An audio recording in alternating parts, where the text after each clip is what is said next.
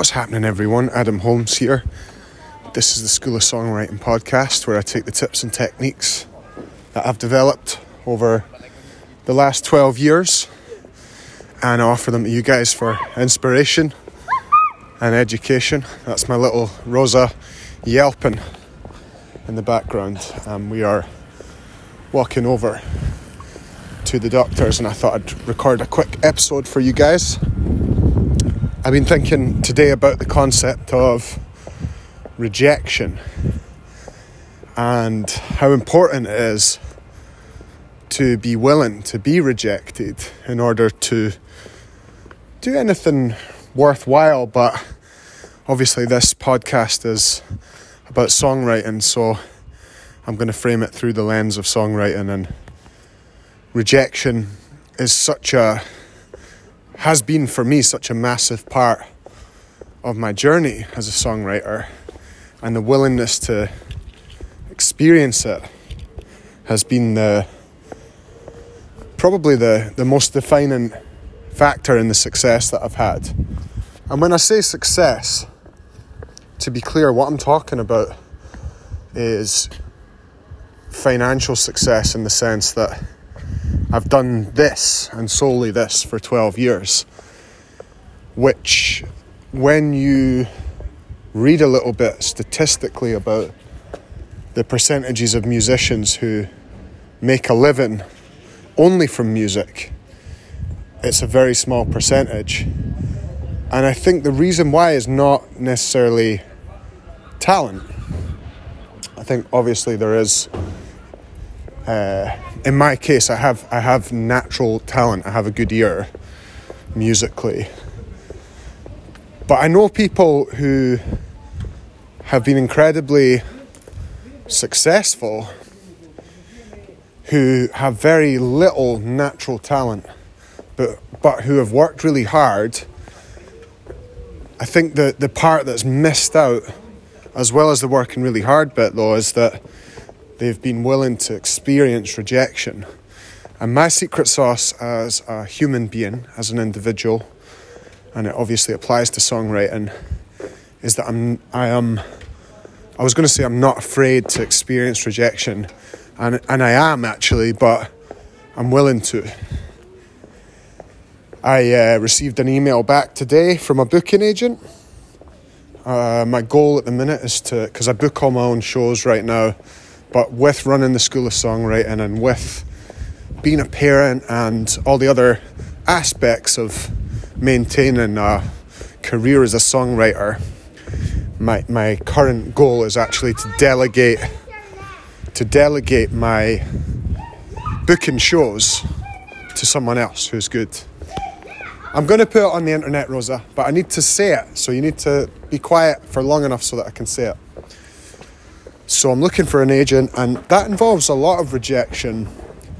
Uh, it involves a lot of putting yourself in the arena, emailing people, because it's quite easy to inflate your ego, live in your little realm of where you're successful, and uh, and not put yourself out there and, and sell yourself, and not tell people who you are, not show people what you've done and let them get to know you. That's quite an uncomfortable thing to do.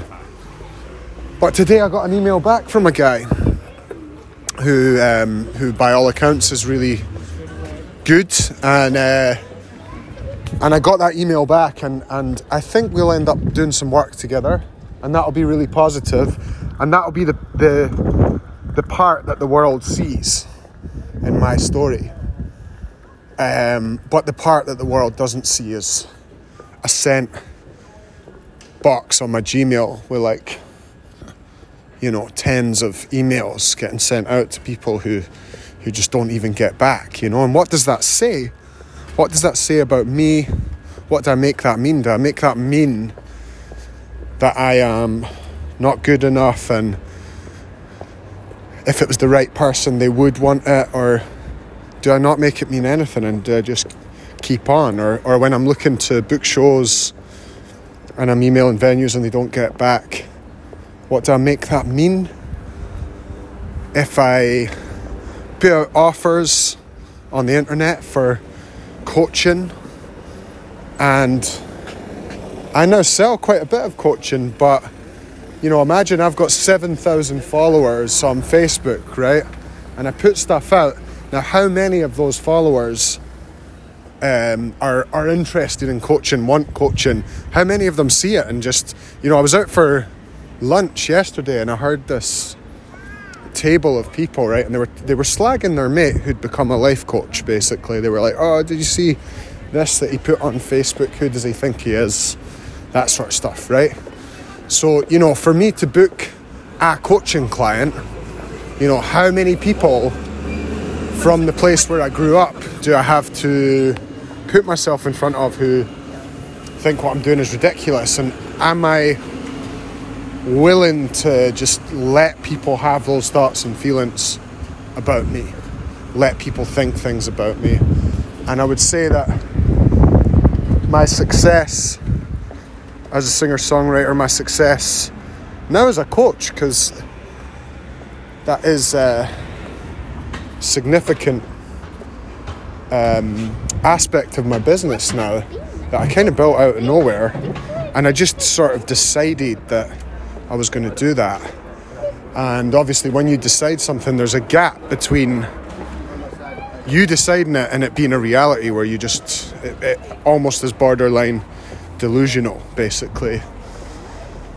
But, you know, I've been willing to be rejected, to put myself out there, to have people, to give people permission to think and feel whatever they want about me, about what I'm doing. Which, by the way, they're going to do that anyway, right?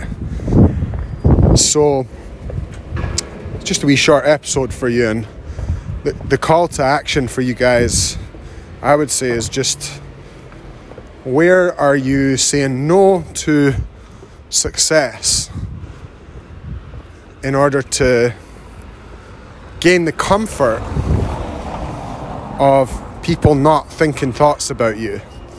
And when you look at it in that way, Rosa, let's cross the road. Go diagonal. Come on. When you look at it in that way, it's kind of crazy. It's kind of mental, isn't it? That we avoid going after things that we want to do. This way, Rosa. We avoid doing things that we want to do because we're scared that people are going to think thoughts. Crazy, right? Insane. um, I will leave you with that, guys. Thanks for listening. If you want to work with me um, as a coach, one on one,